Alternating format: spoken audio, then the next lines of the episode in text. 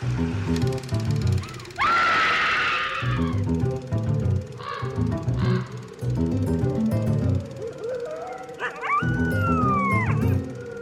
everyone, and welcome to Scream Scene, the horror movie podcast where we watch every horror movie ever made in chronological order and then we rank them from best to worst. My name's Ben. And I'm Sarah. Thank you for listening to us today. Sarah, how are you doing? Doing all right. We have our appointments to get vaxxed. Yes, that is very true. Woot, woot. We are getting vaccinated this week. By the time you are hearing this, we will have our first dose of our COVID vaccines, which we are super, super excited about. Yes. I think the last time we recorded, it hadn't even been opened up to our age group yet. Yeah, So yeah. it's like moved very fast and we were very hopeful. Yes. Um, I honestly didn't think that we would get first doses until like June or July, even. Um, I had kind of given up on the idea of being vaccinated in time for like your birthday, which is at the end of May, or even my birthday, which is at the end of June. Um, so this is really, really exciting for mm-hmm. us and for all our friends who are getting vaccinated as well. Just the idea of being able to like see people and spend time with them. Honestly, it's going to be such a relief just having that layer of protection.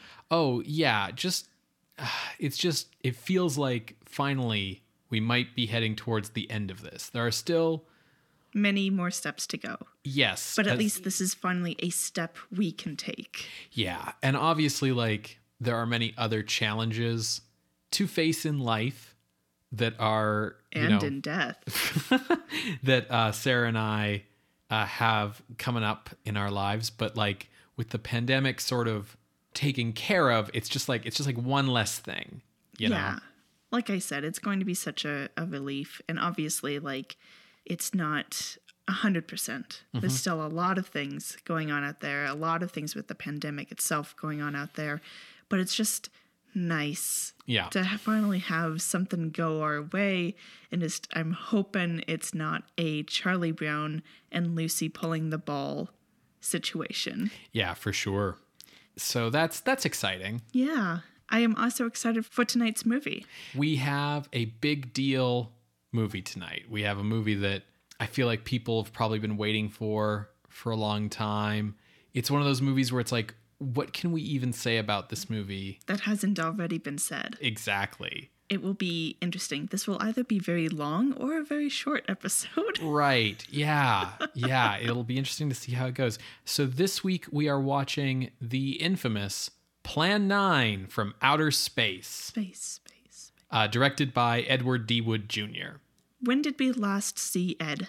So the last time we saw Edward D. Wood Jr., it was for his sci-fi horror throwback picture Bride of the Monster, starring Bela Right. Lugosi.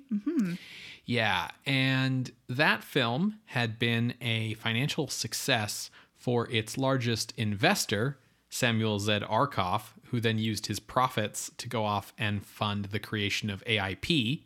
Uh, but AIP had found their own directing wunderkind in uh, Roger Corman and sort of left Ed Wood behind. Ouch. Yeah. It's sort of interesting talking about the making of this movie and the behind the scenes of this movie because it feels like if you know Plan 9 from Outer Space, you already know all the behind the scenes story of it. Like it just feels like watching the movie, being exposed to the movie goes like hand in hand with just like knowing all of the like behind the scenes trivia because it's all so like infamous. Certainly if you've seen the Tim Burton movie Ed Wood, like a lot of what I'm about to talk about will be very, very familiar to you. Um, but if you are not familiar with Ed Wood or that movie or Plan 9 from Outer Space, Buckle in, yeah, yeah, because it is wild. yeah, that yeah, exactly. Um I feel like what's interesting is that Plan 9 from Outer Space, its claim to fame is that for a long time it sort of bore the title worst film ever made. Similar to how like Citizen Kane has borne the title best film ever made. And while like that is arguable in both cases, um, certainly I don't think Plan 9 is the worst movie ever made. I think I mean, according to the list, we'll see when we rank it. Sure, absolutely, absolutely. I think the thing about Plan 9 that has given it its longevity is it's the worst film ever made that's still entertaining to watch. Sure. Like it's fun to watch Plan 9 and like riff on it and stuff in a way that truly bad movies aren't actually fun to watch. Um, but the other thing about Plan 9 that's sort of interesting is that within the last like 20 years, I feel like its notoriety has almost faded a little bit um, because there have been many other movies that have like risen up to claim its title. Like I feel like, like younger purposefully claim its purposely almost, yeah, for sure. Like I Sharknado. yeah, um Birdemic. Mm-hmm. But I feel like for younger generations, like the movie that you would think of now is The Room. Oh, yeah. I didn't think of that because it's not trying to be a horror movie. Right. It's a horror to sit through.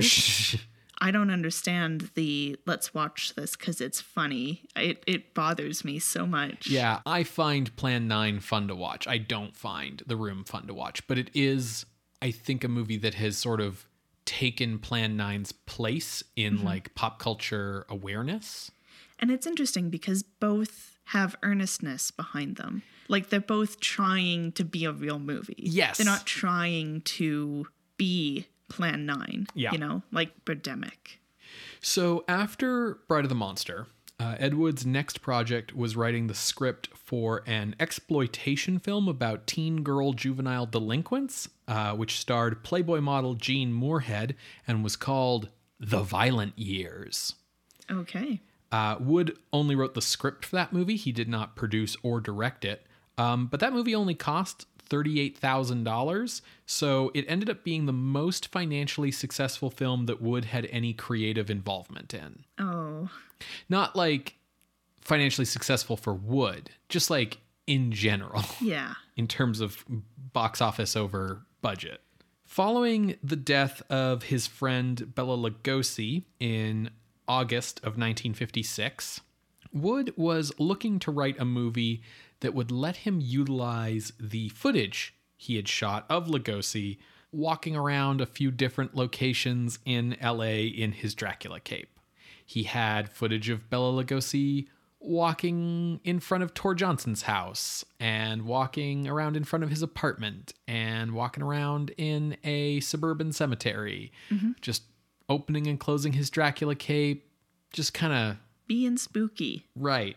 So he had taken these test footage shots before Lugosi had passed. So using these scenes and kind of writing a script around them enabled Wood to not only make what he considered to be a loving tribute to Lugosi, uh, but also would enable him to market his new project as Bela Lugosi's final film. Sure.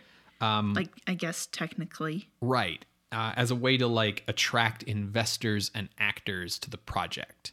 Like everyone knew Lugosi was dead, but it was like, you know, I have the last footage he ever shot.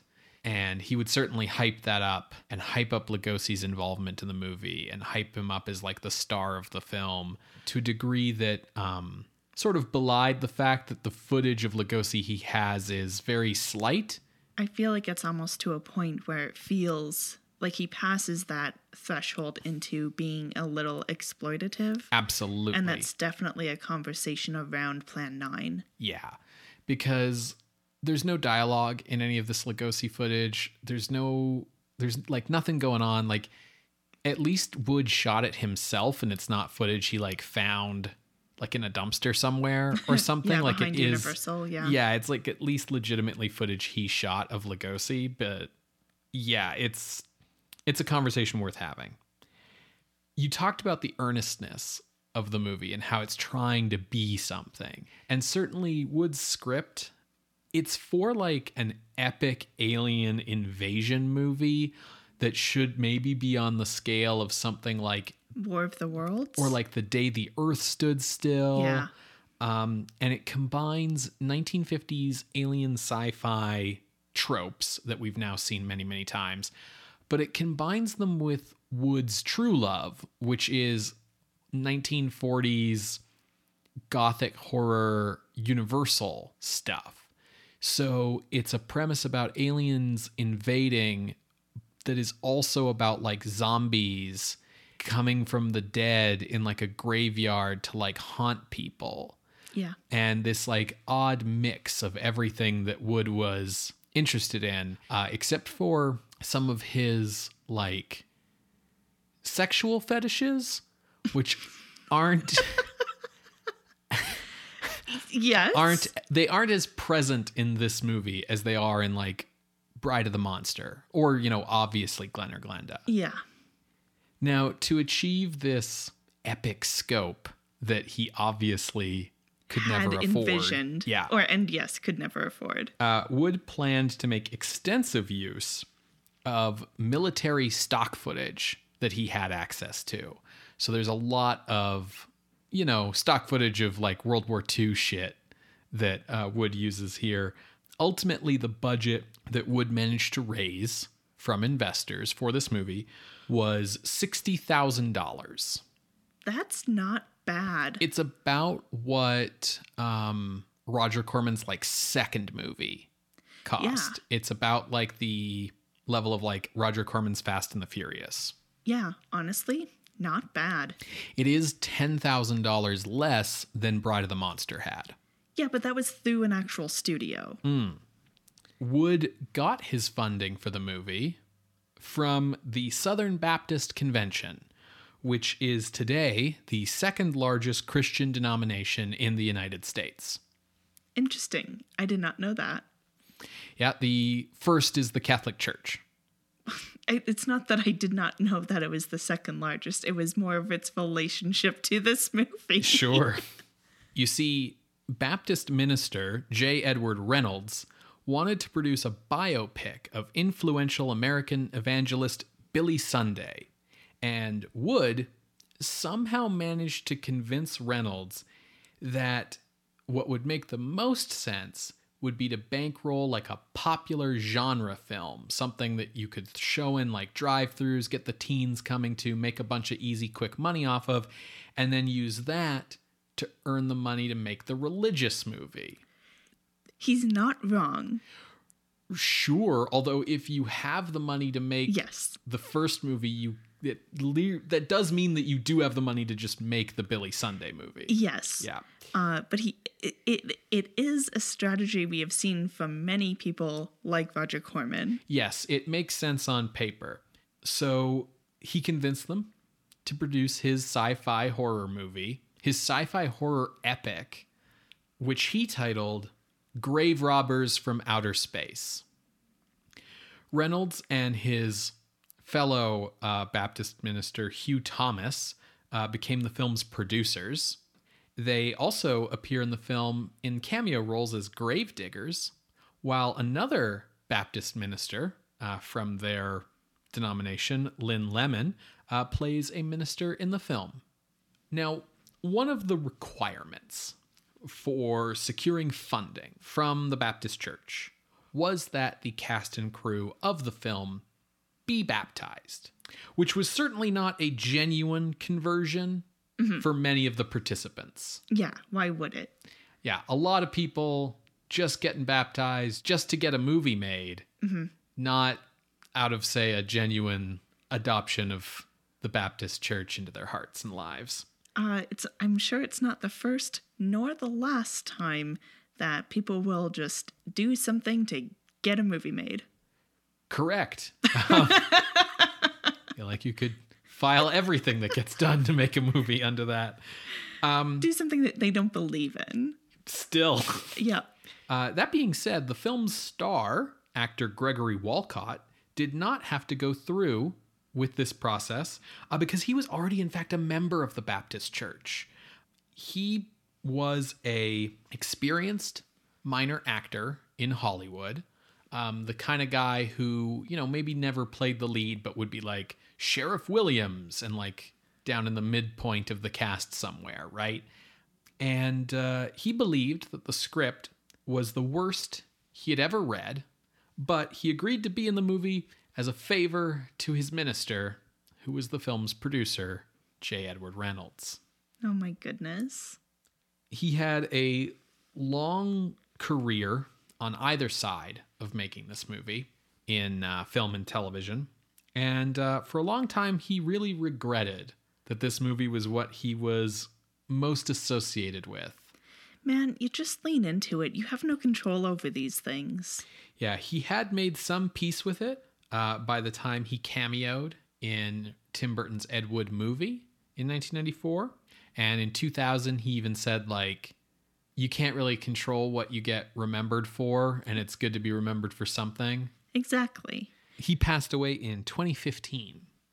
Playing his wife is actress Mona McKinnon, uh, who had been Ed Wood's girlfriend Dolores Fuller's roommate. now, Fuller and Wood had broken up after the production of Bride of the Monster um, for a lot of reasons. Primarily Wood's alcoholism, secondarily because he wrote the lead role in that movie for her and then recast her with a different actress who promised to give him money to make that movie and then never came through with that money. And Fuller got a role as like a one line secretary. But the relationship had introduced Wood to Mona McKinnon, so she got to be cast in this film. Uh, since breaking up with Fuller, Wood had married actress Norma McCarty, who also appears in this movie as an airline stewardess. Okay. By the time this movie was completed, however, uh, McCarty and Wood had split up, uh, with McCarty kicking Wood out of their house um, after discovering that he was a crossdresser. After He didn't tell her? no. Uh, so after discovering some of her clothes missing, uh, she she sort of looked into it, and uh, she believed that he was a danger to her children from a previous marriage, and kicked him out of the house. Uh, she is not actually included in the Tim Burton movie, which goes right from Dolores Fuller to Wood's final wife, Kathy O'Hara, um, brings her kind of into his life a little earlier, but uh, he wouldn't actually marry Kathy O'Hara until 1959. Now, in addition to appearing in this film as a stewardess, uh, McCarty has another uh, legacy on this film, which is that um, in order to integrate Bela Lugosi's character, who is completely alone in all of his footage, uh, into the rest of the movie, uh, Wood needed like a body double to play his character.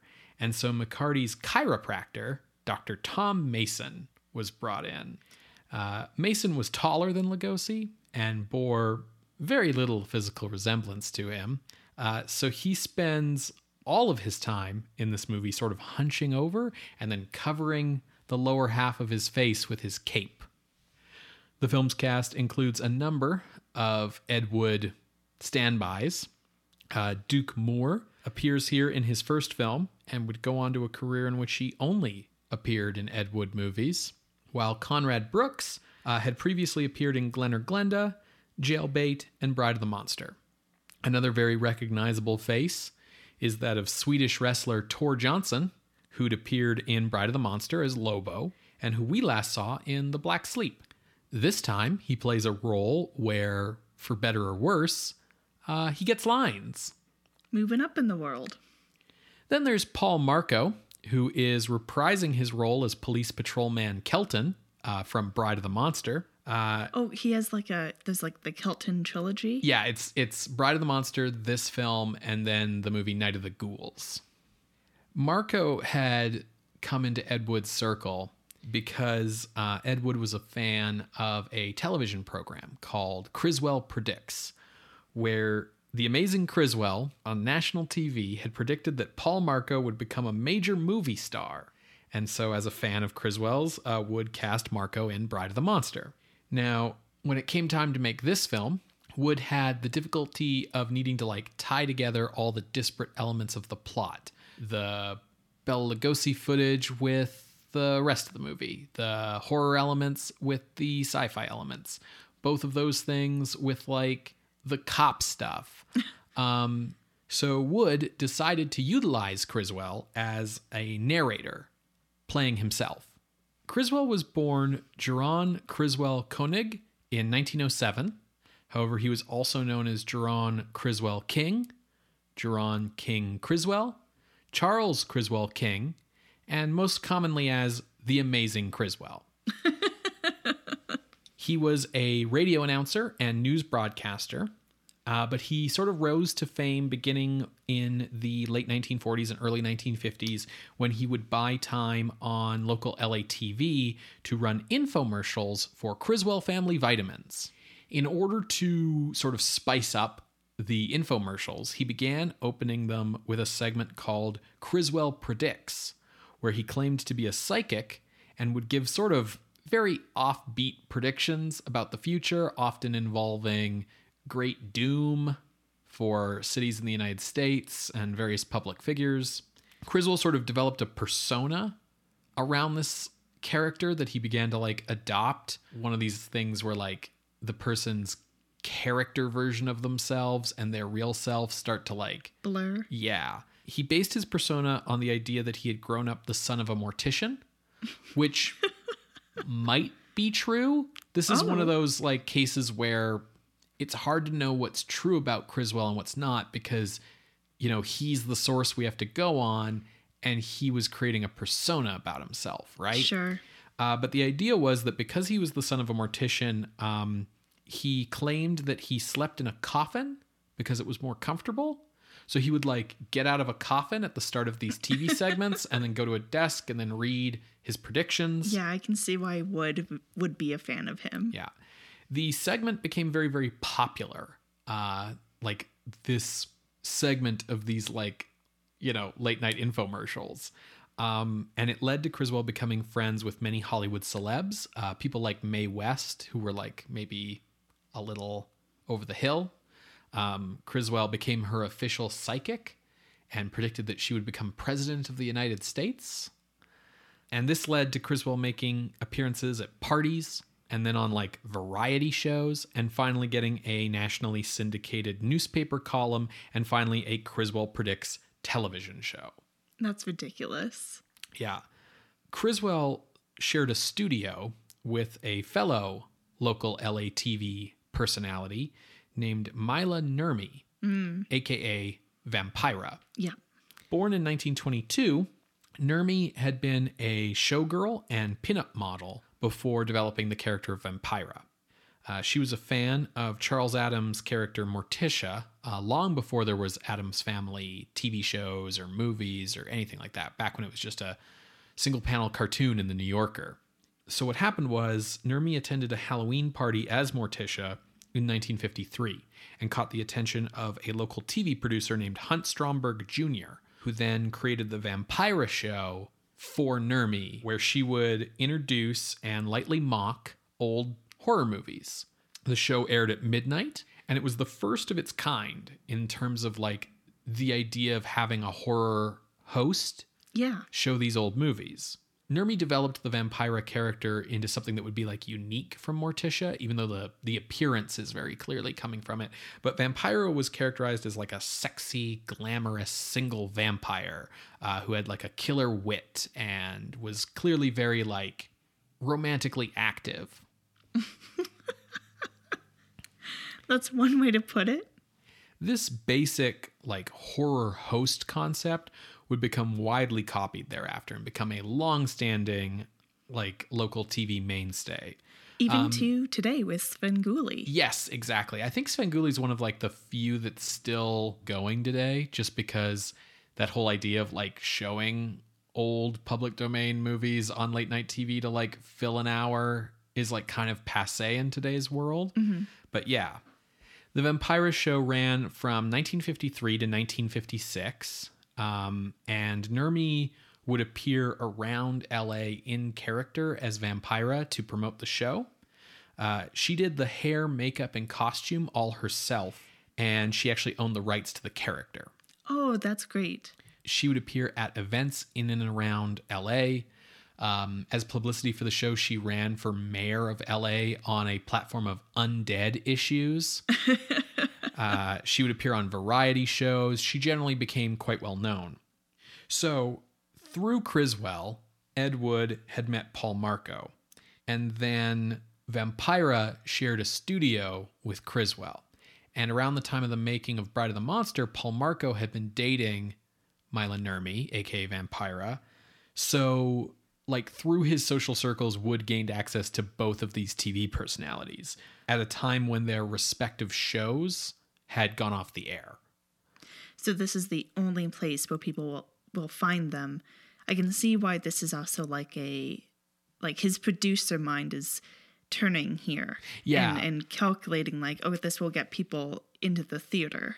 Yeah, it is partially a problem in that they're both local LA TV Yes. personalities, and Wood's not really thinking of the fact that, like, outside of his social circles, these people aren't as famous as maybe he thinks they are. Um, but he decided to use them in the movie. Yeah, his instinct is right. Just as we've seen, sometimes his execution needs some work. So he designed the film to open with a Criswell Predicts segment, like just as if it was Criswell's own show.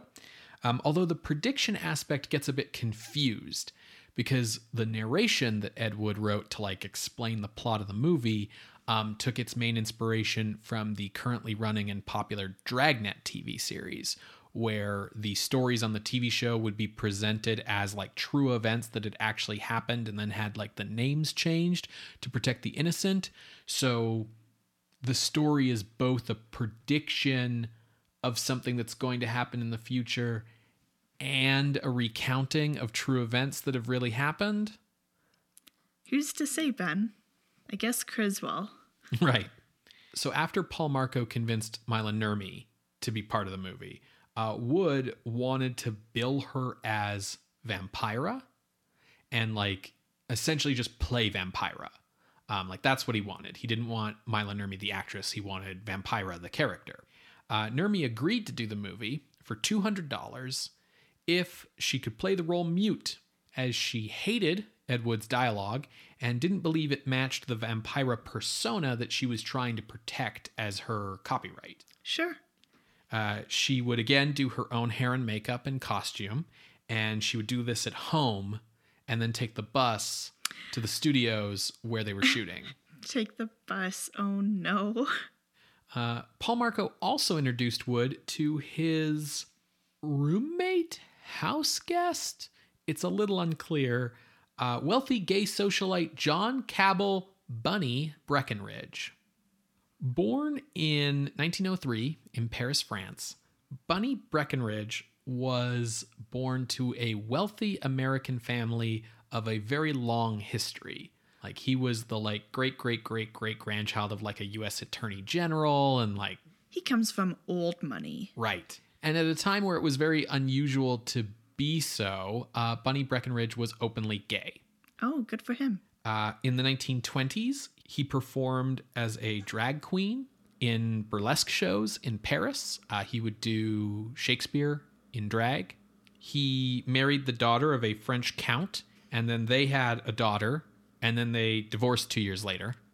Uh, as sex reassignment surgery became more publicized after Christine Jorgensen in 1952, Breckinridge began expressing a desire to transition Okay. uh, very like loudly expressed this desire. Uh, he was arrested numerous times uh, for his lifestyle uh, in like raids and things by police, um, but due to his uh, wealth and family connections, he would often get out of jail free with charges dropped.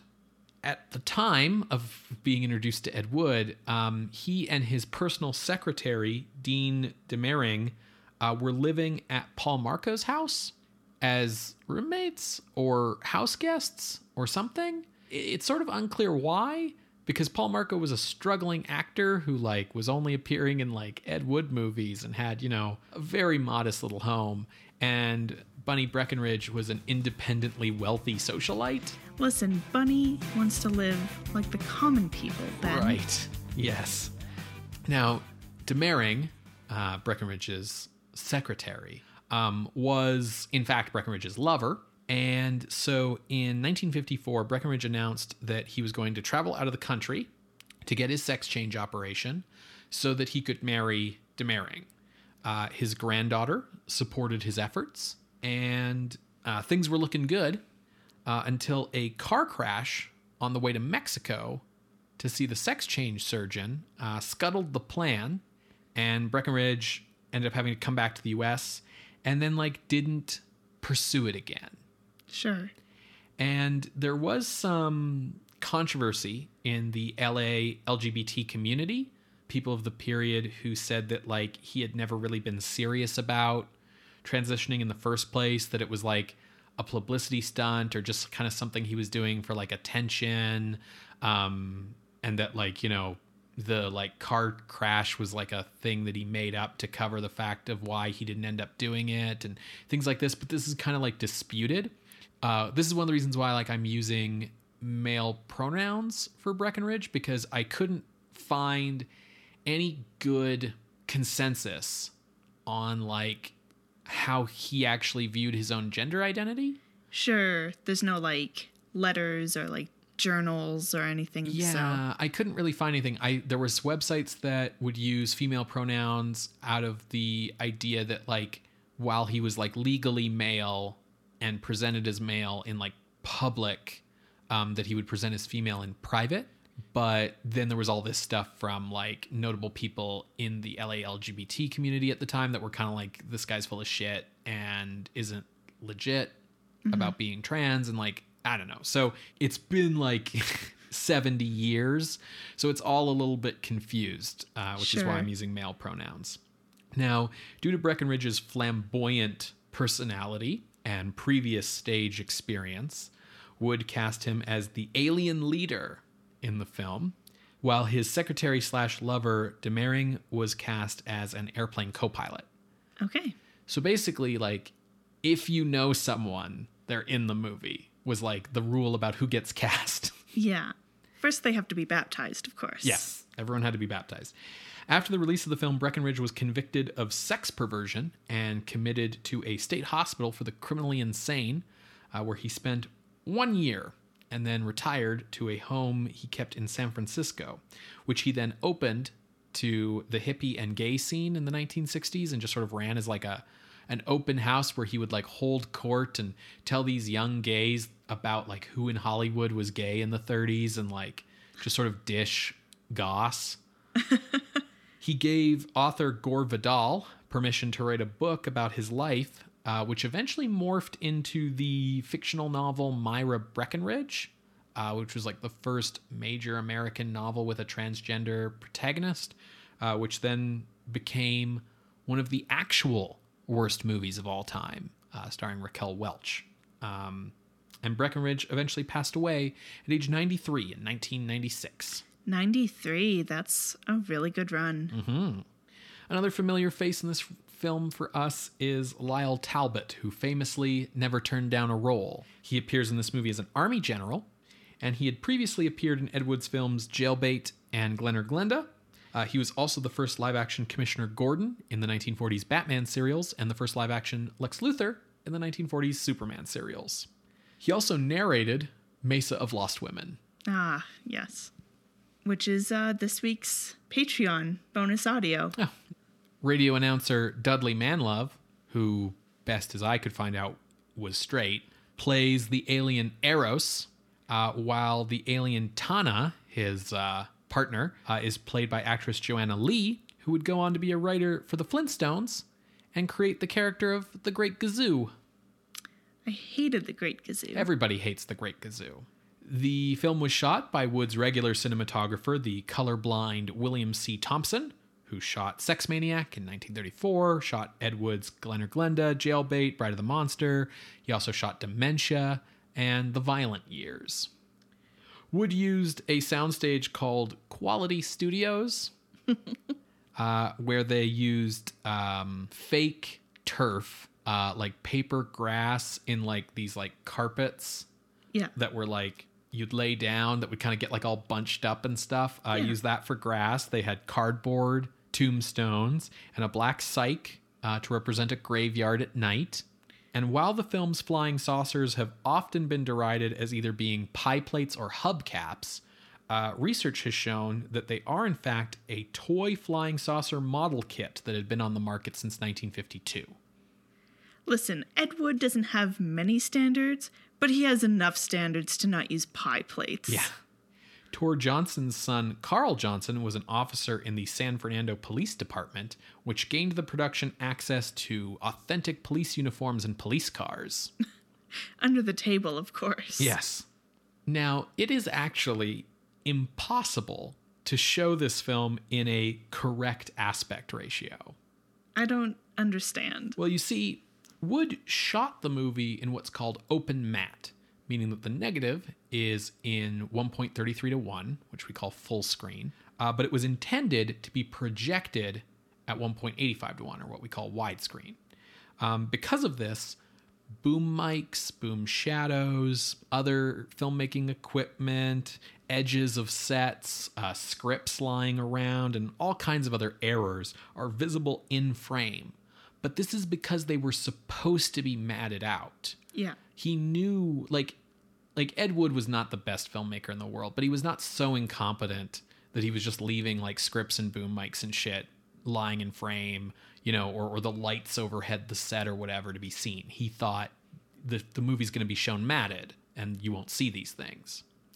However, the test footage that Wood had shot of Bela Lugosi had been shot 1.33 to 1. And all of the military stock footage that Wood was using was 1.33 to 1.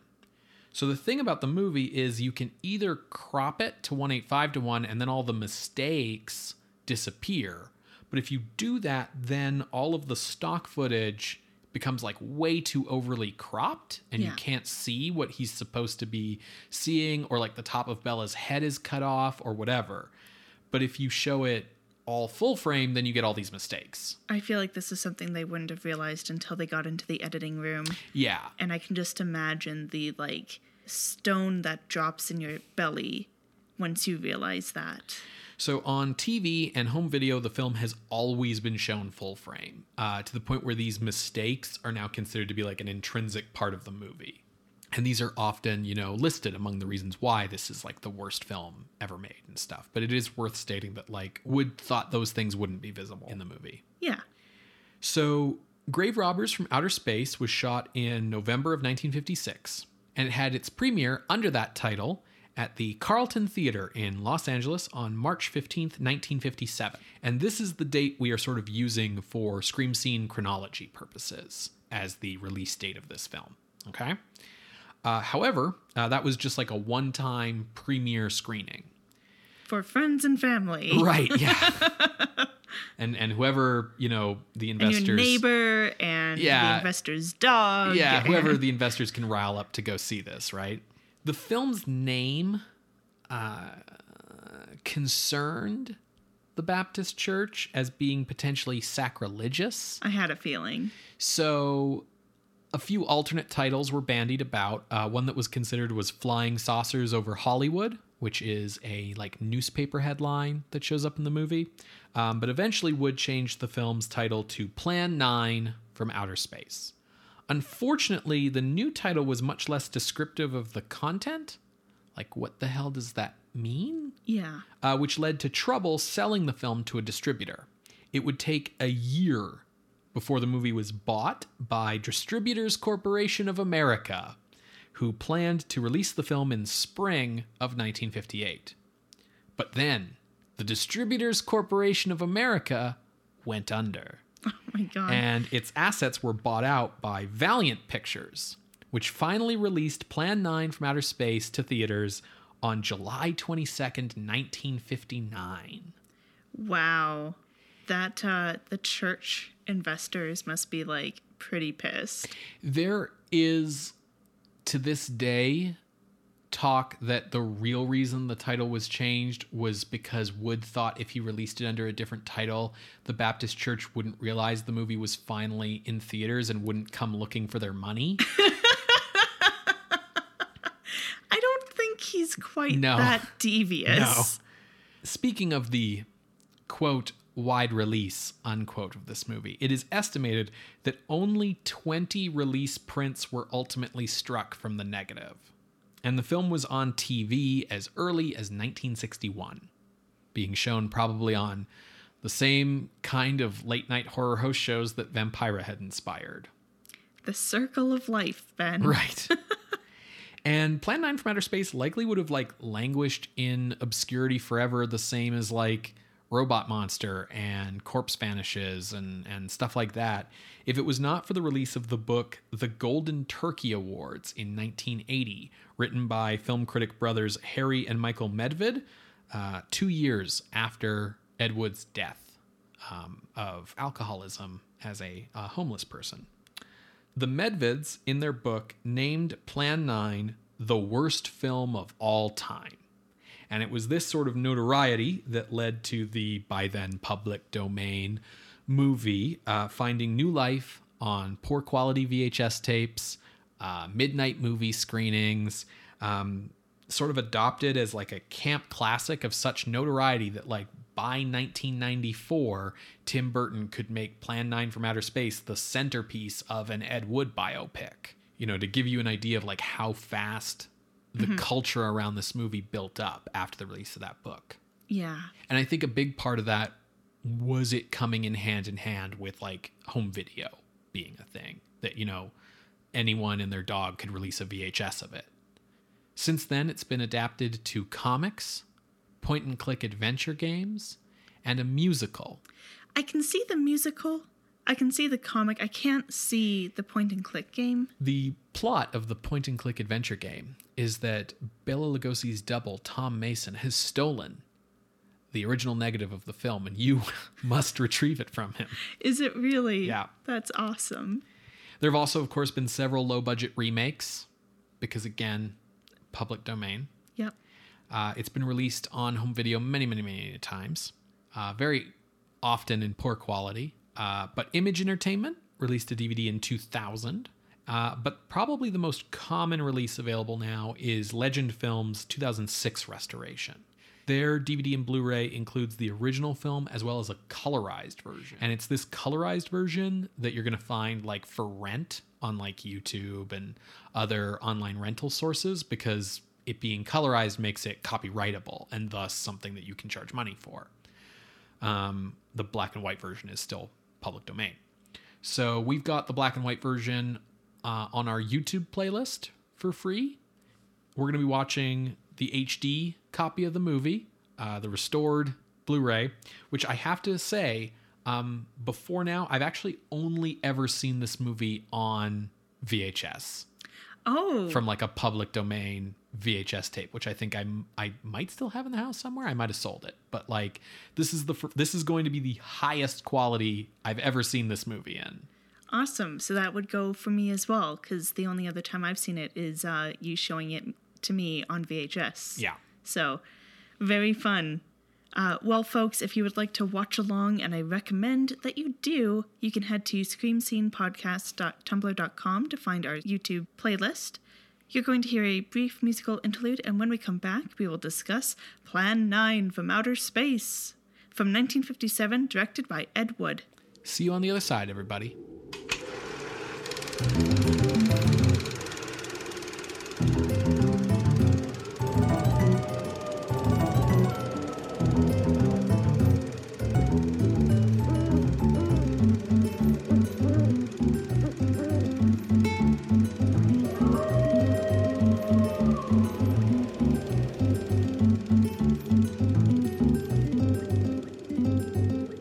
Welcome back to Scream Scene. We just finished watching Plan 9 from Outer Space, directed by Ed Wood from 1957. Ben, so you've seen this movie before, but never in this high quality. Mm. Uh, what did you think? It was still Plan 9. I, I could see more details in the picture, but it was still Plan 9. The smoky fog looked great. Sure. Yeah. Lots of lots of detail there. Yeah. This is probably my second time seeing this movie. And yeah, still enjoyed it. You know, I get a little exasperated sometimes with some old terrible movies, but that's not unique to Plan 9. Sure. Fair enough. But yeah, it's a fun time. It feels like a hard movie to talk about in some ways because, like, how do you avoid just sort of like listing off all the various, like, ways in which it is Bad? subpar Sure. as a movie? Like, you know, how do you avoid just doing the like CinemaSins counter thing for a movie like this? Like, mm-hmm. this is really the kind of movie that that style of critique was born out of, mm-hmm. right? Like, these are the kind of movies that are meant to be riffed on. These are the kind of movies that are meant to have like a blog post where you break down all the things that are dumb and bad about it. Like, How many times you can spot the boom mic? right, exactly. Or like the lines of dialogue that don't make sense or whatever. Um, that kind of critique isn't meant for like The Godfather or whatever, right? But this movie's been heckled for so long that it's like, where do you even begin? So let's talk about the story, Yeah. um, which doesn't make sense.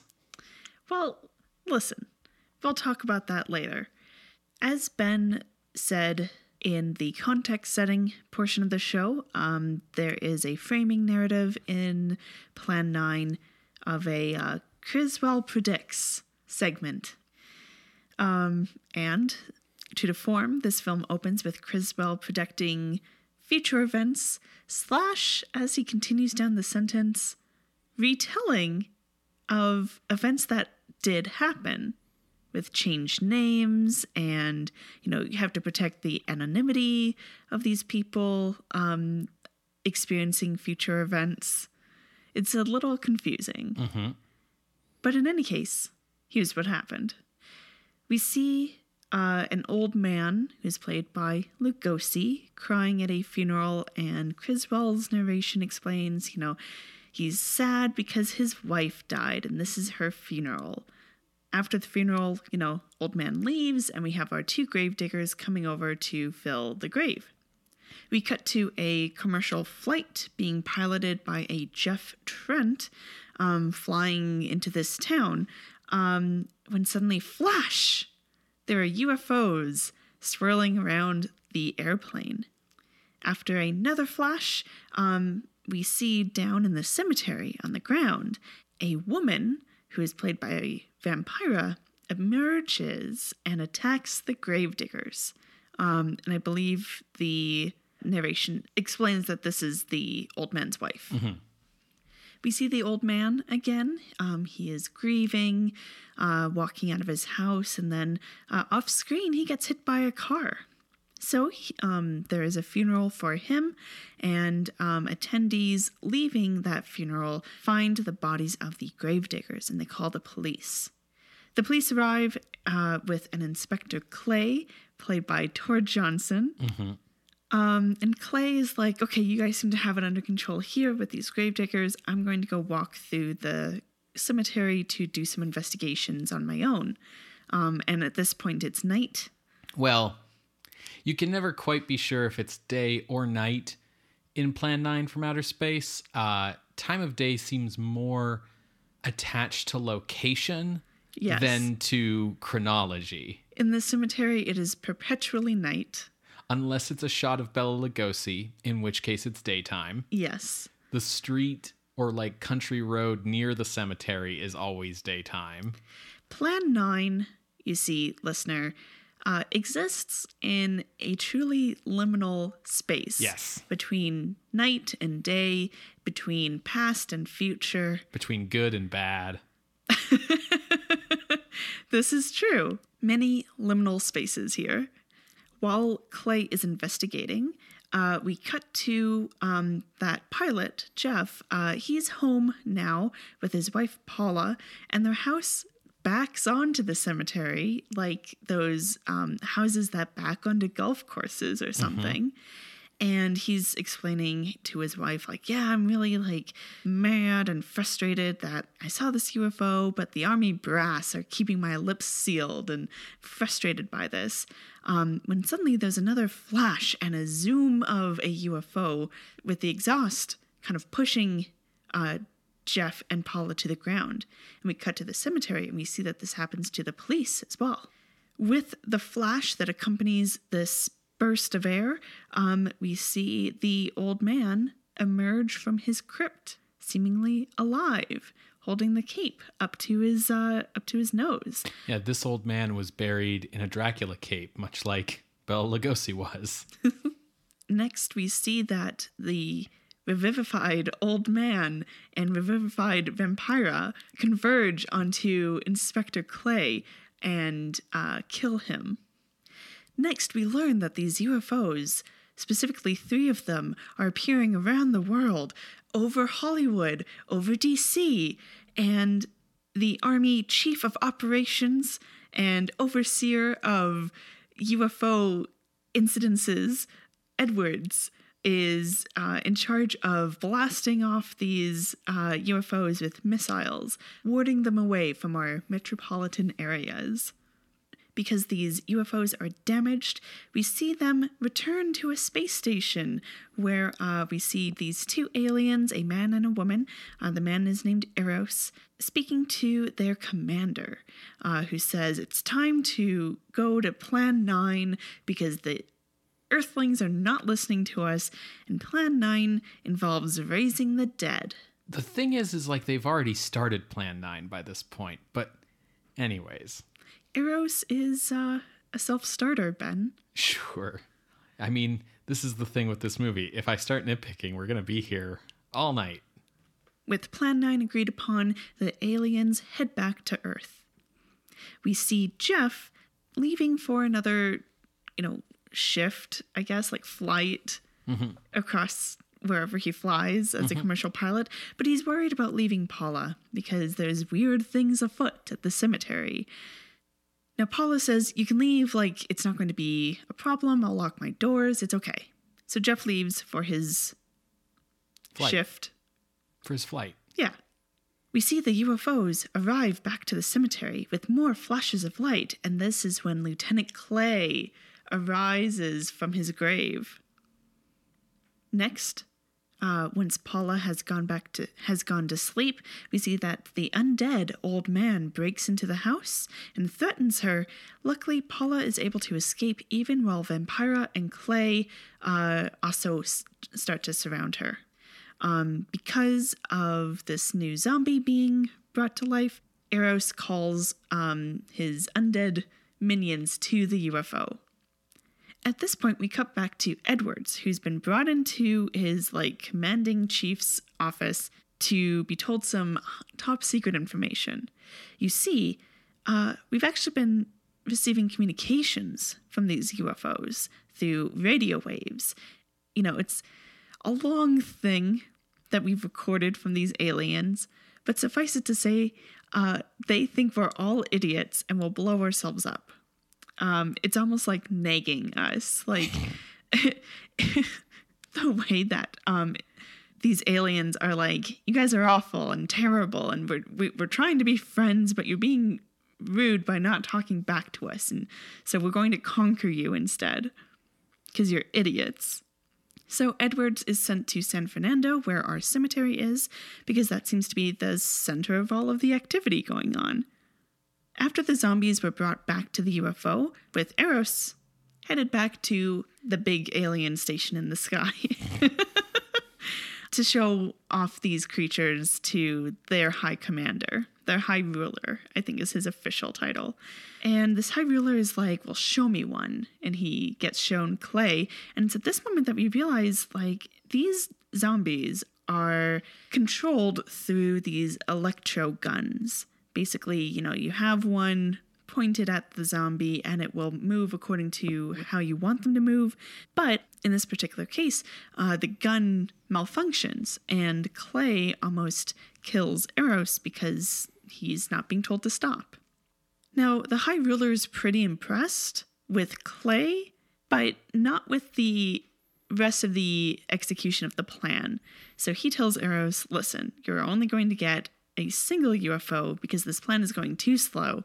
So I'm cutting your resources, cutting your funding, and uh, you only have your one UFO. Go continue Plan 9. Back on Earth, uh, we see that Edwards and the police are talking with Paula and Jeff, um, both about Paula's experience um, and with Jeff's experience with the UFOs.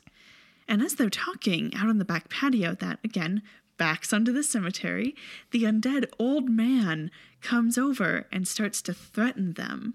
And uh, it, it looks like, you know, there's nothing that can stop him it, until, for some reason, the High Ruler said, okay, but destroy the old man zombie to show how powerful we are. And destroying the old man zombie happens right as the old man zombie is about to actually do something like kill someone.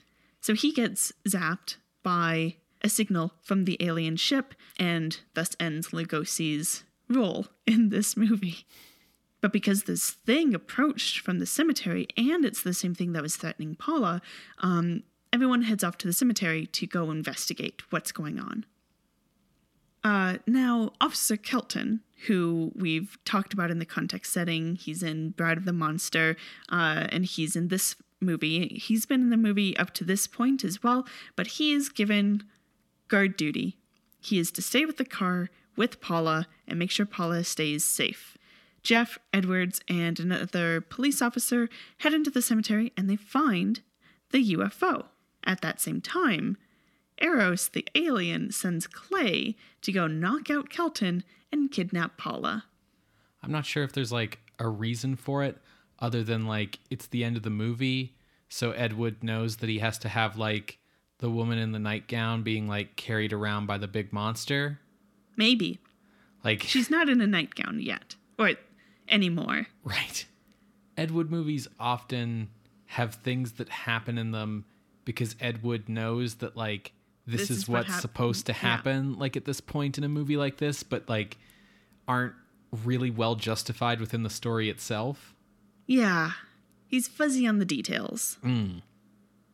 Anyways, back with Jeff Edwards and a police officer. Um, they have found the UFO, and so they enter it. And this is when they get to meet Eros, who has been the one who's been leaving the messages. They also meet the lady alien, um, whose name I don't remember. Don't- Tana. Tana. Well, she's not really given much to do, so Yeah. it's not important, I guess.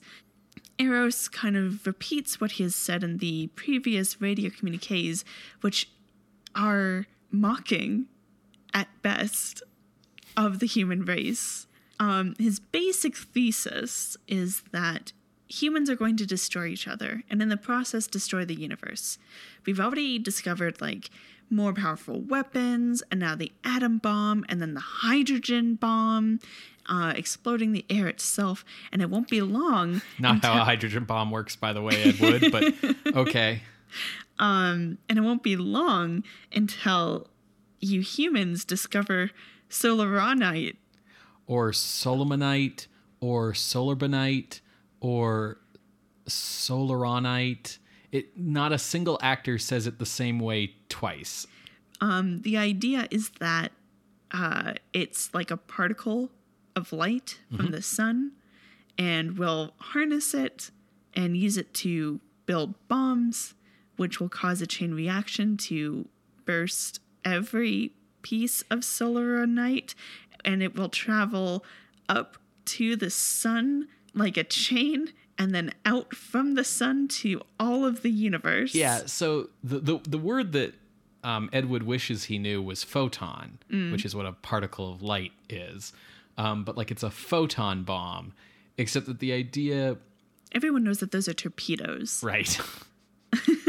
the idea is like Ed Wood imagines a photon bomb working by like you explode a ray of light and then rays of light are like gasoline so like the explosion will just travel along the ray of light back to the sun and then blow up the sun which will then travel out on all the rays of light that the sun sends out thus destroying the whole universe it's not how anything works, but It's not scientifically sound. no. I don't have a science degree, but I feel confident in my prognosis. Yes.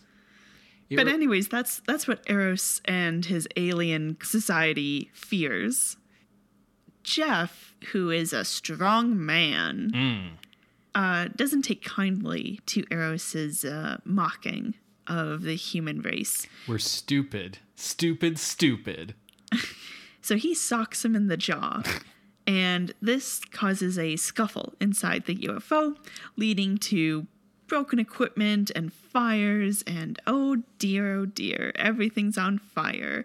So the humans escape the UFO while Tana uh, attempts to get the ship to fly out um, while everything is on fire. We even see as it flies across the city, it is literally on fire. and as the humans escape, um, we also cut to Kelton and a single cop who has come up as backup, um, try to take out Clay and rescue Paula. Our two groups of humans meet up uh, just as the UFO explodes in the sky. Um, and Clay, because he no longer is being controlled by aliens, turns to a skeleton. Yeah, the same way that the old man did. Yeah, and they presume Vampira has as well. Yeah, it, we don't see that. No. It's just like, yeah, well, we'll just assume that that happened. And uh, and that's the end. Yep. Oh, I should mention that, like, yes, the movie ends right there, but we do get the concluding half of um Criswell predicts Yes. he- segment. yes, Criswell does come back at the end. Yes. I I don't know where we want to start. I, I totally agree with you that it's going to be really easy for us to fall into nitpicking this movie. Yeah, and and if that's what you kind of want, like if you just want to hear about like oh, in this scene you can see the boom mic. In this scene you can see they knock over one of the cardboard tombstones and stuff. Like you can find that like anywhere online. Yeah. And that that could be a fun time, but that's not what we're going to do here, I think. I, I do just want to point out that probably my favorite moment hmm. in Plan 9 is when Tor Johnson is busting out of his grave because he's underlit and he has these contact lenses in and the face he's doing is really good. I think they've done a little bit of makeup to Yeah. really deepen some of his like face wrinkles. I was going to say face grooves. They've given him contours. Yeah. and it's just like so good. So here's the thing that shot of Tor Johnson rising from his grave, I feel like is such a great summation of Ed Wood's entire career. And the reason for that is like, there, as you say, there's a bunch of stuff that's really cool about it. Like, he's got the creepy contact lenses, he's got scars on his face that are makeup, he's, you know, looking like a real big giant ghoul, like the whole reason you cast Tor Johnson. They've put a light in the bottom of the grave so that like there's light streaming up, and he his hands reach out to either side of him to grab the like sides of the grave, and then he's hoisting himself up out of the grave and there's like smoke and it, they're on the set for the graveyard and it looks really cool and the music is swelling and then it just becomes really clear that Tor like can't manage to actually like pull himself up Yeah, he stumbles a little bit. all the way and he's kind of like leaning to one side because like um IRL like it's pretty physically impossible to like dig your way out of your own grave. Like it's it's a very difficult thing to try to do. Um and so then they cut to like another shot where he's like on his feet and rising up. And just like the awkward in between stage there is just sort of ellipsed. But i think there's something about like a very cool shot that like is really reaching for like iconic horror imagery status that then sort of gets undercut by like the execution. right is like such a great metaphor for Ed Wood as a whole. Yeah, and I I do want to take issue with something you said earlier of the story not making sense. Because I think like besides Criswell, why are you giving me that face? because the story doesn't make sense. But Listen, please go on. No, I Well, want to hear okay, this. I want to hear your point. Okay. So not counting the Criswell segment, Yeah. Mm-hmm. book ending. I feel like the story beats from scene to scene make sense. I feel like I know like why we're here. I feel like it makes sense like oh now we're seeing the UFOs go across the the cities, and it makes sense for us to then cut to the general who's in charge of blasting them, and then it makes sense for us to follow him to his commander being sent to this town. Sure. Um, it makes sense for, um, I mean, it's a hell of a coincidence, but for the pilot who sees them in the sky to also have a house that backs onto the cemetery. Like, oh, like if you look at it from like a bird's eye view, it, it's pretty jumbled. A lot of weird things going in here. The horror and sci-fi don't really mesh beyond the way that the plot is trying to hold them together. But like I can understand the thought process, I guess. So, what you're sort of describing is that, like, the plot makes sense, the story does not make sense. Um, so I kind of know what you mean uh, in terms of like the difference between plot and story, but for listeners who might not understand the differences. right. So, like, plot is the A to B to C of a movie, right? So, as you're describing, it's like an old man and his wife die. Then UFOs show up. Then the old man and his wife come back to life because they're zombies. Then they kill some people. That brings the police into it. They investigate. One of the police dies. He gets brought back to life. A pilot who saw the UFOs in the sky lives near the cemetery, so that connects him to both the UFO plot and the cemetery plot. The generals who fire at the UFOs uh, go to investigate the cemetery, which brings those two things together. Like the A to B to C works. Story is like the what's and whys of what's happening, right? Like, Like the story of Casablanca is of a disillusioned American learning to get back into the fight. Right. Or like the story of, you know, Star Wars is about the rebellion striking its like first major blow against the Empire. Um, the story of this movie doesn't make any sense Sure. at all. And like, okay, so here's the thing. When you talk about this movie, you know, like I said, it's really hard not to just like talk about all the same sort of things. I first saw this movie years ago, like as a teen.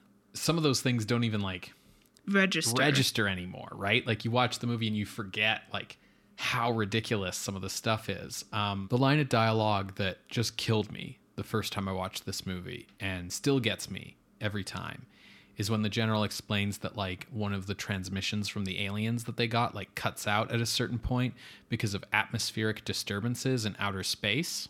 Mm-hmm. That gets me like every fucking time. yeah. Um, I think what makes Plan 9 special, like, isn't so much the visible boom mics or the airplane cockpit that is like a cardboard wall and a shower curtain and like some weird, like, half moon cardboard controls. It's not the bad cemetery set that doesn't match anything of the like Bela Lugosi footage. It's not even the like acting, which is across the board terrible. Like just everyone is bad. Um, everyone's completely flat and lifeless in the acting. Um, it's not like the stage like blocking or the bizarre editing. It's it's the story and it's very specifically the dialogue Yeah. which is almost beyond parody. I think it's not helped by the fact that so many people in this cast are like radio announcers. So everyone Yes. says the dialogue in like very declarative and broad intonations. But Ed Wood just like doesn't know what people sound like.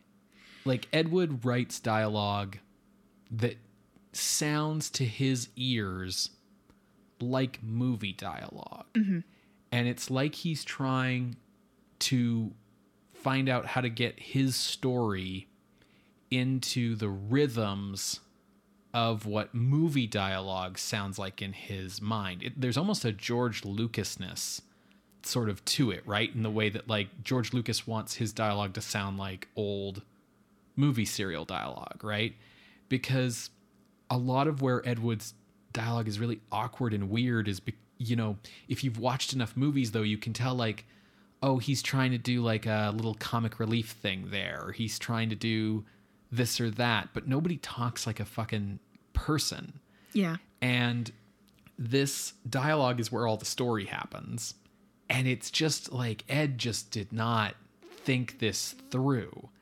Like the the longest period of time any line of dialogue in Plan 9 makes sense is for maybe the duration of half a sentence cuz usually the second half of the sentence will like Go in a completely different direction. and then the next thing someone says to that will be contradictory. Um I think Ed Wood is a victim of his own enthusiasm. oh absolutely. I think um, the way that the plot makes sense, as I've kind of pointed out, is because whether it's like as you're writing or as you're like planning out what will happen next, it's like, oh, yeah, and then it totally makes sense for us to cut to here. And yeah, it totally makes sense for us to go here. And then you don't realize where you've gone. Well, it's that he's trying to justify the story. Like mm-hmm. one thing that's really obvious watching this if you know anything about filmmaking is that like the story is like reverse engineered from the elements he has on hand.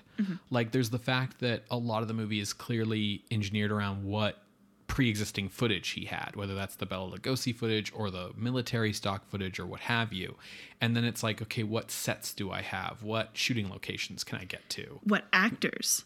What actors? Yeah, exactly. Um, but also I think his own uh, passion for horror really holds him back here. Um, because he's shoehorning in, he's trying to do sci-fi because he knows that that's hot right now, right? Yes. Um, so he's trying to shoehorn either sci-fi into horror in a way that he doesn't quite understand how to do, or shoehorn horror into sci-fi. Yeah, I think the thing that really struck me this time watching it was realizing that the parts of this movie that get the closest to working are the horror parts. Yeah, because Like- that's what he knows. That's what he's passionate about. Right. And also probably what he's most comfortable with. Yeah, like the stuff about where it's Vampira or Tom Mason or Tor Johnson going around the cemetery with fog, like lunging at people in the night. That stuff's the stuff that like manages to achieve some level of like atmosphere, like some level of life to it. The sci-fi stuff is where it all falls flat and it's also where none of it makes any sense. Yeah. And I think you're totally right. It really feels like Wood trying to jump into a trend that he's not as comfortable with and he's like really fucking late on. Like cuz he's doing Day the Earth Stood Still, except that he doesn't know why Day the Earth Stood Still makes sense. Like he's he's exactly doing Day the Earth Stood Still without understanding the story of the Day the Earth Stood Still. Yeah, I mean, uh, we know Wood is late to trends. Yes. But like okay, okay. So here's here's me trying to break down the story and this will like make it clear what I mean when I say like it does not make sense. So we've got these aliens and they're trying to make contact with humanity. So they've been contacting the governments of Earth. But the governments of the Earth have been denying their existence, right? And this is supposed to be playing into like the 1950s idea of like everyone's seeing flying saucers everywhere, but like the, you know, Air Force does says they don't exist and like government cover-ups and like all this kind of thing, right? Like Wood is setting his movie in a world where which is I, I kind of like this actually. It's a world where like nobody reacts to these flying saucers like they've never heard of a flying saucer before. Everyone's like, yeah, they've been around for years, but the government won't admit they exist. And like this leads to some very confusing conversations when government officials have to talk to one another about flying saucers, but Wood's trying to do this like cutesy thing where they're like pretending that flying saucers are non-existence. And like Wood just Wood can barely write dialogue, so him trying to write dialogue that has like double meanings like just gets very Very confusing. yeah. But okay, so we've been denying their existence, and that pisses the aliens off. The aliens want us to know that they exist because they're trying to talk to us, because they're afraid that we're going to develop the Solaranite bomb, and they want to either warn us away from doing so, like in Day the Earth Stood Still, or conquer us so we don't do it, or maybe kill all of us so we don't do it. Anyways, that's what they want. But the aliens are also obsessed with doing everything secretly.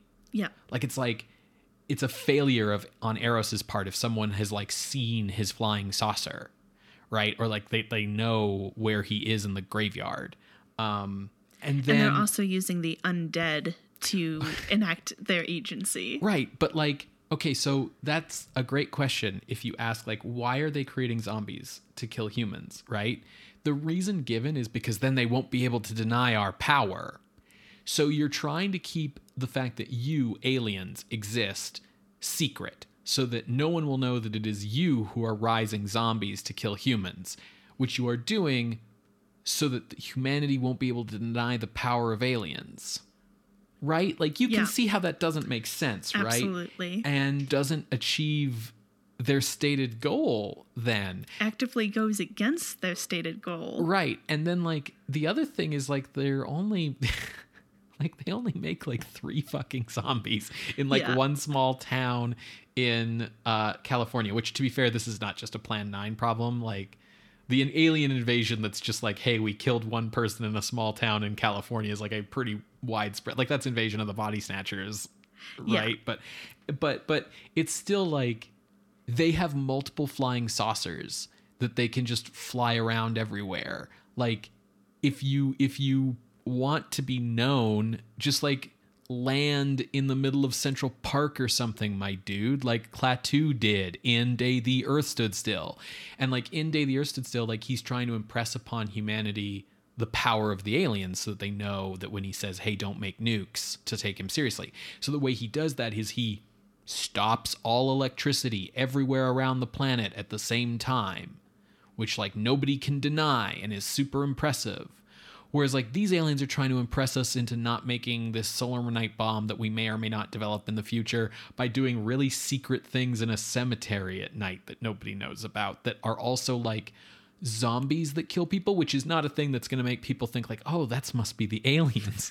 like it so and then it's like towards the end of the movie eros is going on about how like they're going to use the zombies to destroy all of us because like it's too dangerous to keep us alive because we may develop the solaranite device and it's like if you want to destroy us all my dude like just do it then right like it's clear like like, like, fucking Rorschach. like well like screaming at Dr. Manhattan. well, it's like Eros at the end of the movie, or maybe it's Tana, but one of them is like having one of these long Ed Wood tautological sentences about like, you know, you would kill another to protect your own life, and uh, your countries will destroy another country to protect their own existence. So.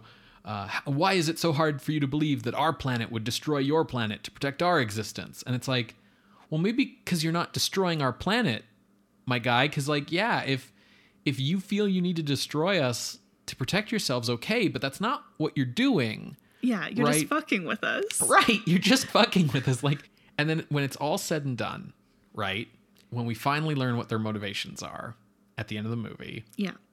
here's the wild thing, and I don't think even Ed Wood realizes this.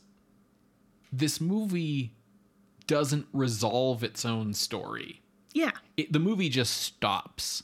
Like the aliens explain their motivation, and then Jeff just like socks him in the face, and then the UFO explodes and the zombies die. And it's like, well, That's wait a how minute. Universal movies end, Ben. Right, but it's like, wait a minute.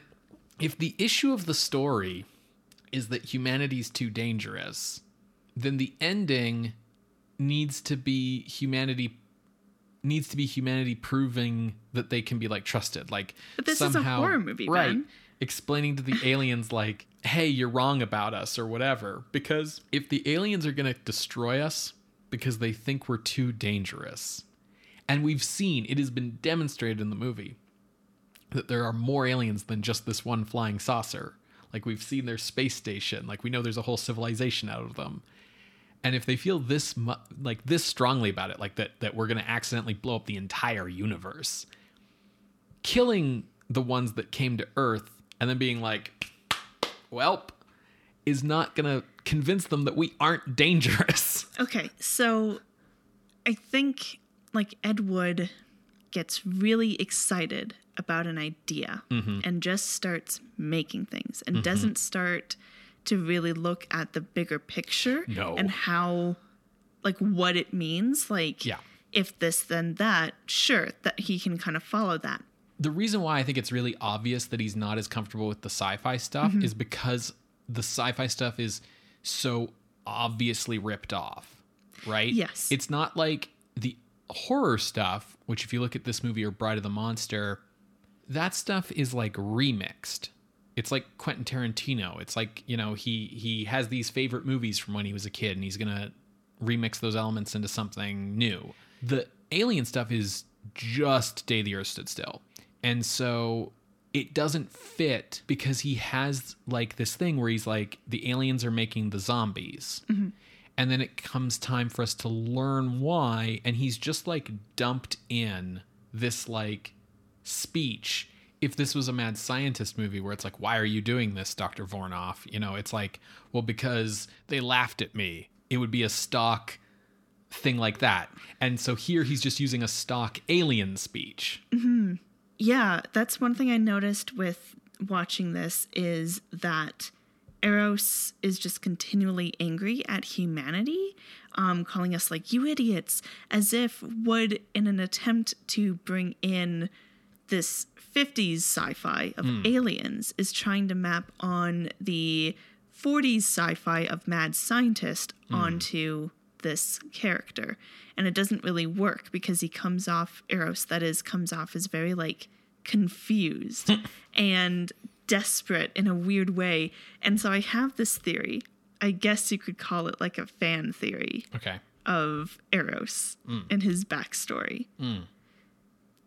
Eros is a fuck up. Yeah, clearly.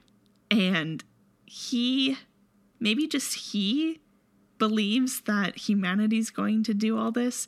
And he's been trying to prove it. That's why he's reached plan nine. Right. Yeah. Like what was plans one through eight, and right? it's, it's like why the great ruler is like, yeah, I'm cutting your funding, man. He's like, the, the humans are going to destroy the whole universe. I need It's to like- make zombies. And the ruler's like, yeah, okay, dude.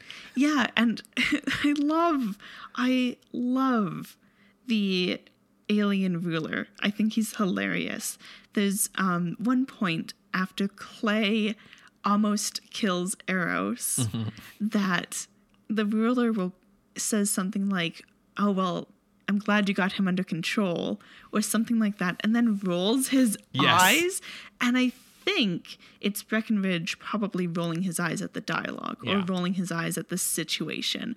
But the implication is that the ruler doesn't give a shit about Eros. Poor Tana has like attached her cart to Eros's horse, so Yeah. she's stuck with him and tries to be like, "Oh no, like I think we're really doing the right thing." I think- I think- and I think Eros is just such a fuck up that the, he- that's why he's so desperate at the end and just goes into these long rants of like, "You guys are idiots for not listening to me," even though like as you pointed out, minds.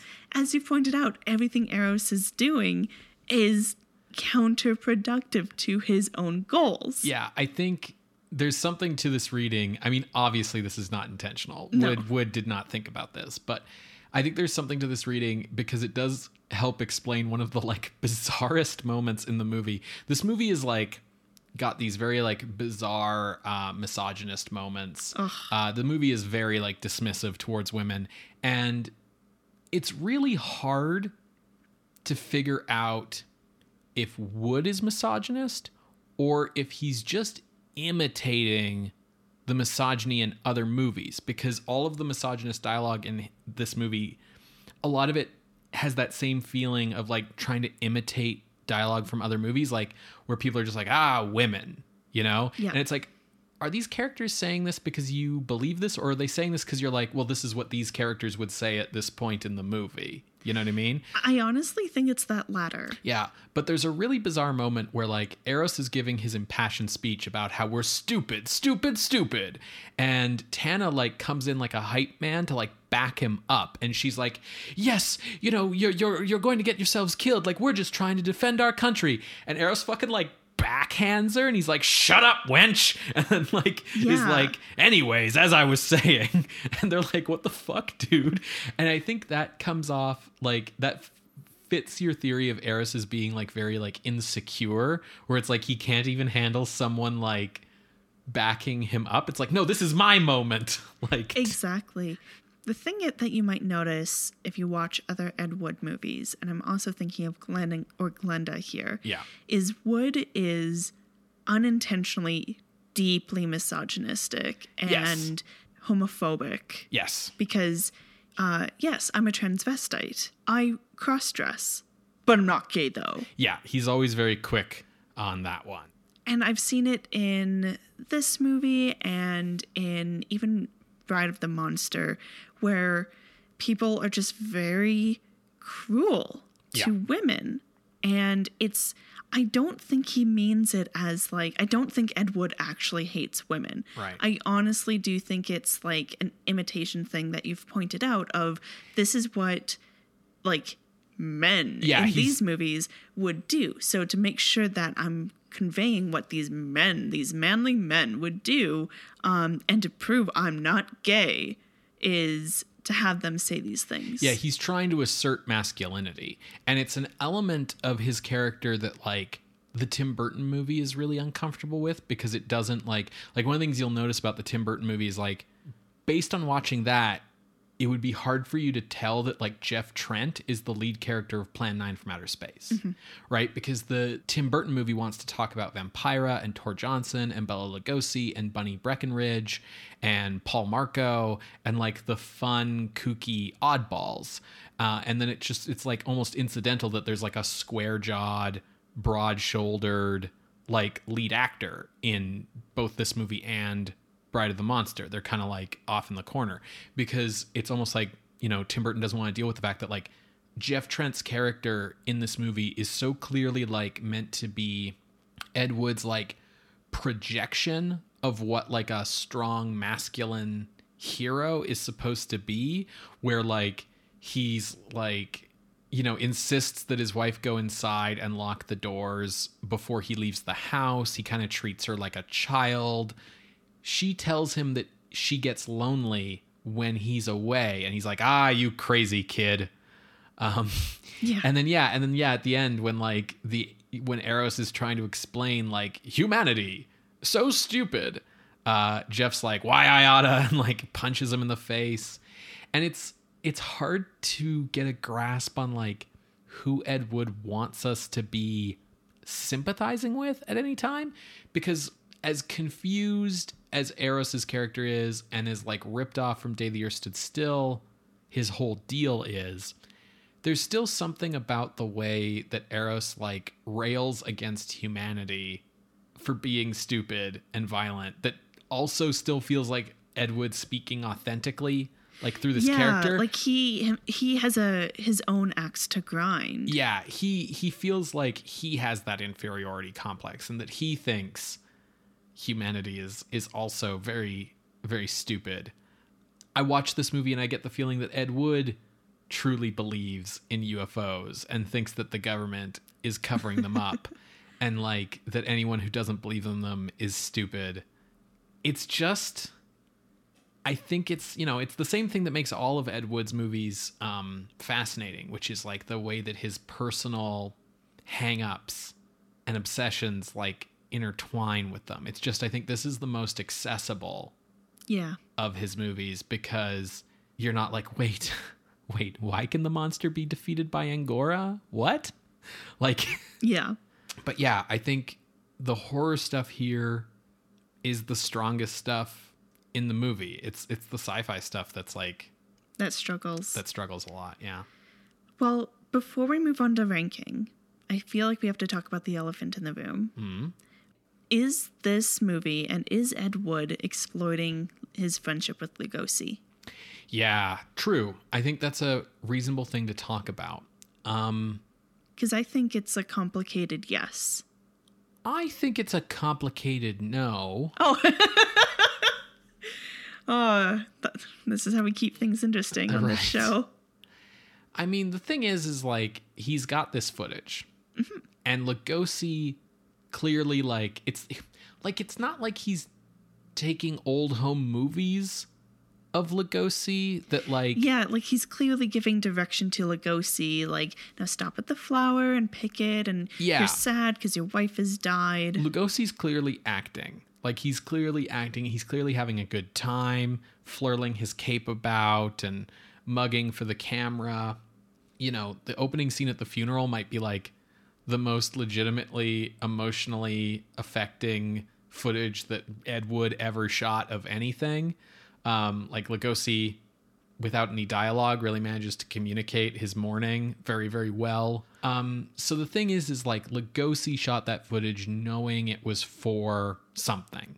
And Wood shot that footage knowing it was for something. So it's not like he's taking stuff that he's just like acquired underhandedly Sure. and using it it's not the same feeling as like oh yeah here are some deleted scenes from something Lugosi did 20 years ago that i'm gonna like cobble together like it's not game of death with bruce lee where it's like i'm gonna cobble something together with like you know this thing Yeah. right I kept coming back to Game of Death also, of like, why is that so like, no, that's exploitative. Oh, yeah. Whereas this feels a bit more like fuzzy.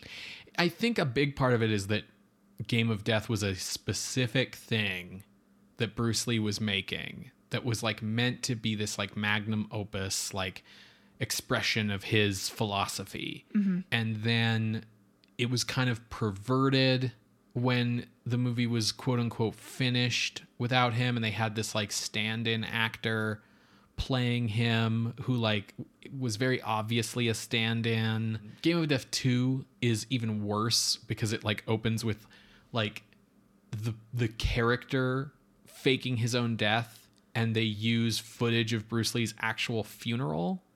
Oh fuck! Yeah, like that's people. like that's super exploitative, Oh right? That's God. obviously exploitative, right? And see like you had an immediate like Yeah, reaction. And so I'm comparing this to like that. Yeah. Right? Where it's like it's not like Woods taking like home movies of Lugosi. Like Lugosi knew what he was doing. That's what I guess is the key thing here, right? And it's it's footage that Wood shot of him. It's not footage that Lugosi shot for someone else. It's hard to make an argument about like oh Wood was doing something wrong exploiting this footage when like well, for one, because it's Wood's footage, like either he was going to put that footage in a movie or it was just never going to be seen. yeah, So he's not like reappropriating something. Two, the ineptitude by which he has to like logic in order to like get this footage to make sense with this movie. It makes it hard to feel like this is the act of like a calculating evil mastermind when it's like yeah, oh yeah, I have to insert a plot point about how Paula doesn't lock her side door so that I can use this footage of Lugosi going in and out of someone's side door at night. You know? Yeah. He's using he's wanting to use every single inch of the footage he shot with Lugosi, so he's having to like concoct a story that like will let him do that. And then the third thing is Plan 9 didn't make any fucking money. so like it's it's hard to be like, "Oh, like you you really like exploited Lugosi and his legacy like unfairly by like not making any money. Like like fucking Ed Wood died like homeless and Yeah. like on someone's couch. Like so it's it's really hard to think of like oh yeah, he really exploited the shit out of like Lugosi, you know? The reason why it's a complicated yes for me is like absolutely all the reasons you've pointed out. And I think if Lugosi, if he did feel manipulated or exploited or anything, like he, I think he knew what he was doing, as mm-hmm. you said. Mm-hmm. And he, he's been in show business for so long, like he understands. And they definitely, Lugosi and Wood had a friendship, even if at minimum it was a colleague, like friend at work friendship. I think Sure. it was more than that. I think they had like a legitimate friendship.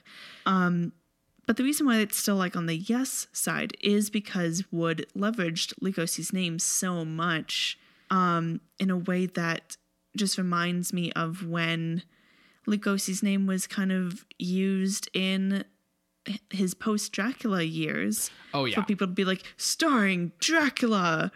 But he's like a butler that who appears for two minutes. Yeah, very true. Like Wood is using Lugosi here the same way Lugosi was used his entire career.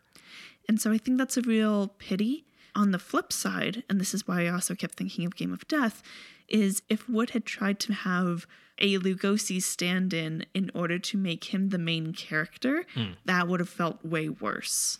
Yeah, yeah, exactly. He's creating a story around the Lugosi footage he has, but he hasn't made Lugosi like the lead villain. Mm-hmm. You know, he knows that he has to have a very minimal presence in the movie. Like I, I'm I'm convinced that like the fact that the Lugosi footage is silent is why the zombies don't talk. I mean, we've we've not really had talking zombies in movies in general, but like the story would be different if he had footage of Lugosi speaking, right? He would have arranged things differently. I think it's a very fair point about the way that he, the crassness of using Lugosi as leverage. The flip side of that is that he gave like Lugosi his last real good role in Bride of the Monster, Yes, that is absolutely true. right? Like when he had a live Lugosi to use, he used him well, you know, and gave him stuff to do and gave him lines and a mm-hmm. character and an arc, which is like more than fucking, you know, Reginald LeBorg did when it came time to like do the black sleep. I think that's why I believe that they had an actual friendship more than just, I don't know. Yeah. Yeah, there was definitely like a feeling of respect. Yeah. I think the big contradiction of Ed Wood that continues into his career as he moved into like weird softcore porn flicks in like the 70s and shit is that Wood's ambition always exceeded his ability and that resulted in an obvious ineptitude that meant that for him to get things made, he always kind of had to be a little underhanded because no one was going to like legitimately let him do things. Mm-hmm. Right. And so there's a certain element where like Ed Wood was a very genuine, enthusiastic person who didn't necessarily like bat an eyelash about having to be a little shady to get things done. And I think in his mind, it was like, I have footage of Bela Lugosi. Like, it would be stupid to not use this. Yeah. Um, well, let's move on to ranking and see where this Plan 9 from Outer Space falls amongst other horror movies. Yeah, we're agreeing that it's enough horror to go on the list. Absolutely. Okay. So this is widely considered the worst film ever made. I disagree, but you know, we're doing a ranking podcast, so there's still a chance it could be the worst horror movie ever made, which is a smaller category. So I guess we're gonna find out. Uh, so where were you looking, Sarah? Well, I'm proud to say not the bottom of the list. Okay. Um, I started by looking at Bride of the Monster. It's ranked at number 135, and I feel like Bride of the Monster is better. Yeah. I feel like that's a pretty easy call. So then I started looking down and and below Bride of the Monster there are some wild things like Devil Bat, Uh-huh. The Unknown, um, even The Beast with the Million Eyes, like all of those are right underneath. And I started looking down and stopped at The Face of Marble at 141. And that movie is bonkers. yeah. Plan 9 from Outer Space isn't that bonkers. Fair. Maybe. Because when I'm watching Face of Marble, I can't tell where things are going. With Plan 9 from Outer Space, at least scene to scene, I understand the logic between them. Fair. I do. One of my difficulties in trying to find my range with ranking uh, this time was like the fact that I'm so familiar with Plan 9 from Outer Space. It's like, is it that the movie isn't that bad or is it that I've just gotten like so familiar to its particular brand of lunacy that it doesn't feel as crazy as Face of Marble, which was a movie I'd never like heard of before we watched it and it was like there's a zombie ghost vampire dog in this movie and it was like what? Yeah. Yeah. Well, I've only seen Plan 9 twice now, so Fair. keep that in mind. So my range is 135 to 141. Okay. And I have a pretty good idea where in here to put it, but I want to hear your range. My range is lower than yours. Um, it's not that much lower. Um, like you, I started with Bride of the Monster, and like you, concluded that that movie is better, which I think is a very easy conclusion to come to.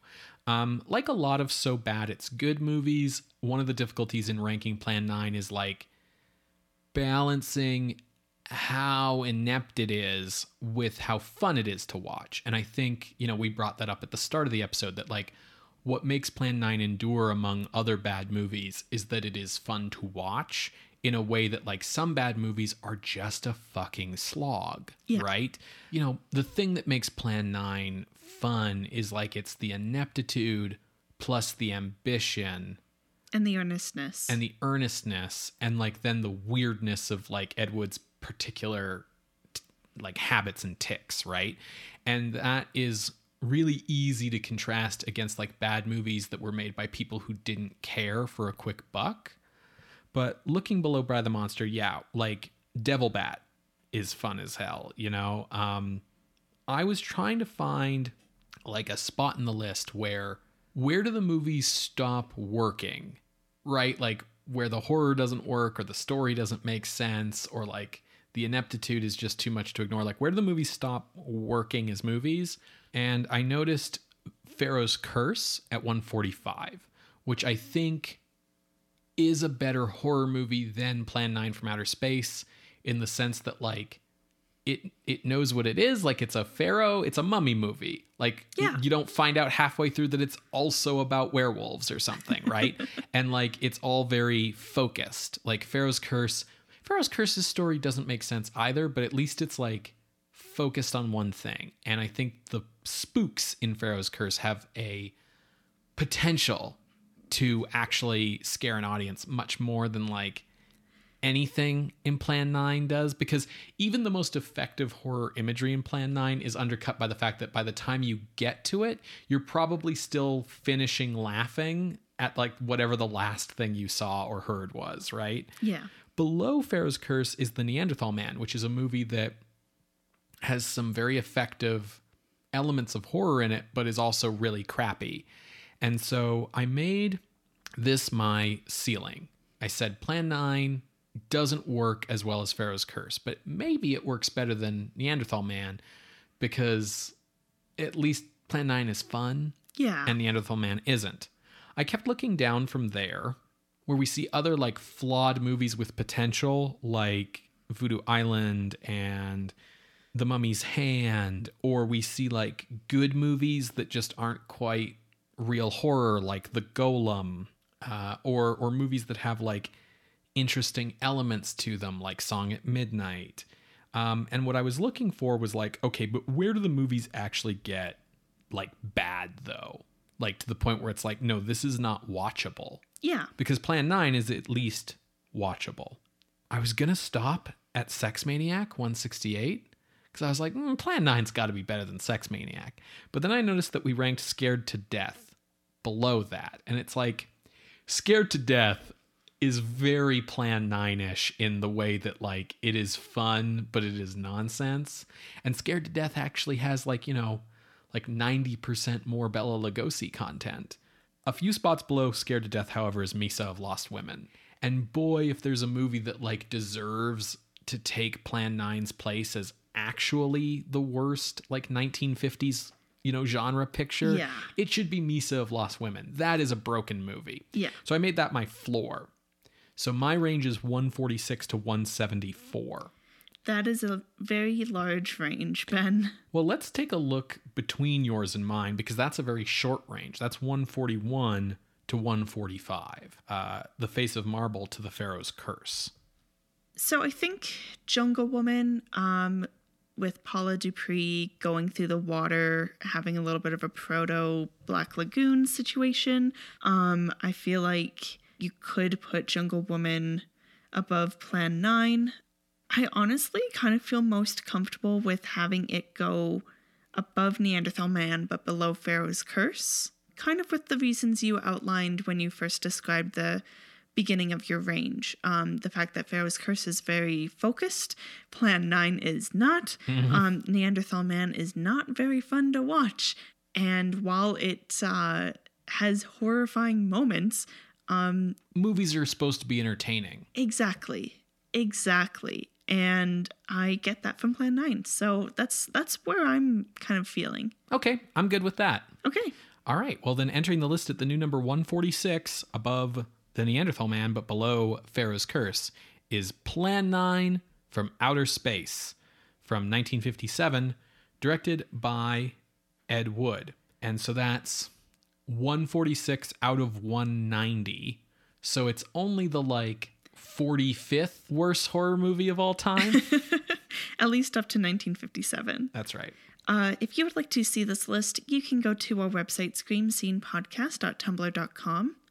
There, you can find links to our other episodes that we've discussed today, as well as our appeals box.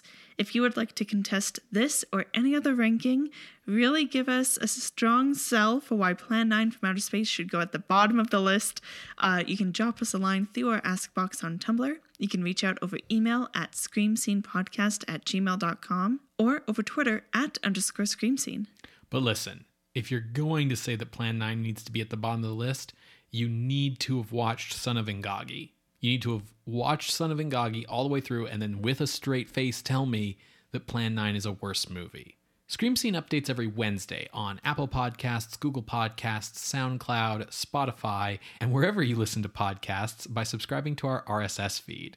If you'd like to help the show out, you can leave us a rating or a review, you can share the show online, or you can tell a friend about it. If you like what we do and want us to keep doing it till we get to Birdemic, um, then head on over to our Patreon at patreon.com slash scream scene podcast. Your monthly support helps us pay show hosting fees, helps us find the time to do all the research and recording that uh, the show entails, and also at higher levels goes towards supporting bonus efforts like the editing of uh, bonus audio from past episodes, which comes out weekly for our $5 and up patrons, or our special like writing projects and um, other efforts like that for $10 and up patrons. Sarah currently is doing a writing series on the gothic literature that she like grew up with that has led her to love gothic fiction. I think there's a new piece coming soon. Yes, on The Castle of Otranto, the very first Gothic novel. So if any of that sounds interesting to you, head on over to patreon.com slash scream scene podcast. You can sign up for as little as a dollar a month, but if you want those bonuses, check out the five or ten dollar levels. So, Ben, what are we watching next week? Next week, Sarah, we're watching a movie that I know nothing about other than its title. Uh, I guess it's good that we have patrons helping support uh, our research efforts. Yes, it is Zombies of Mora Tau.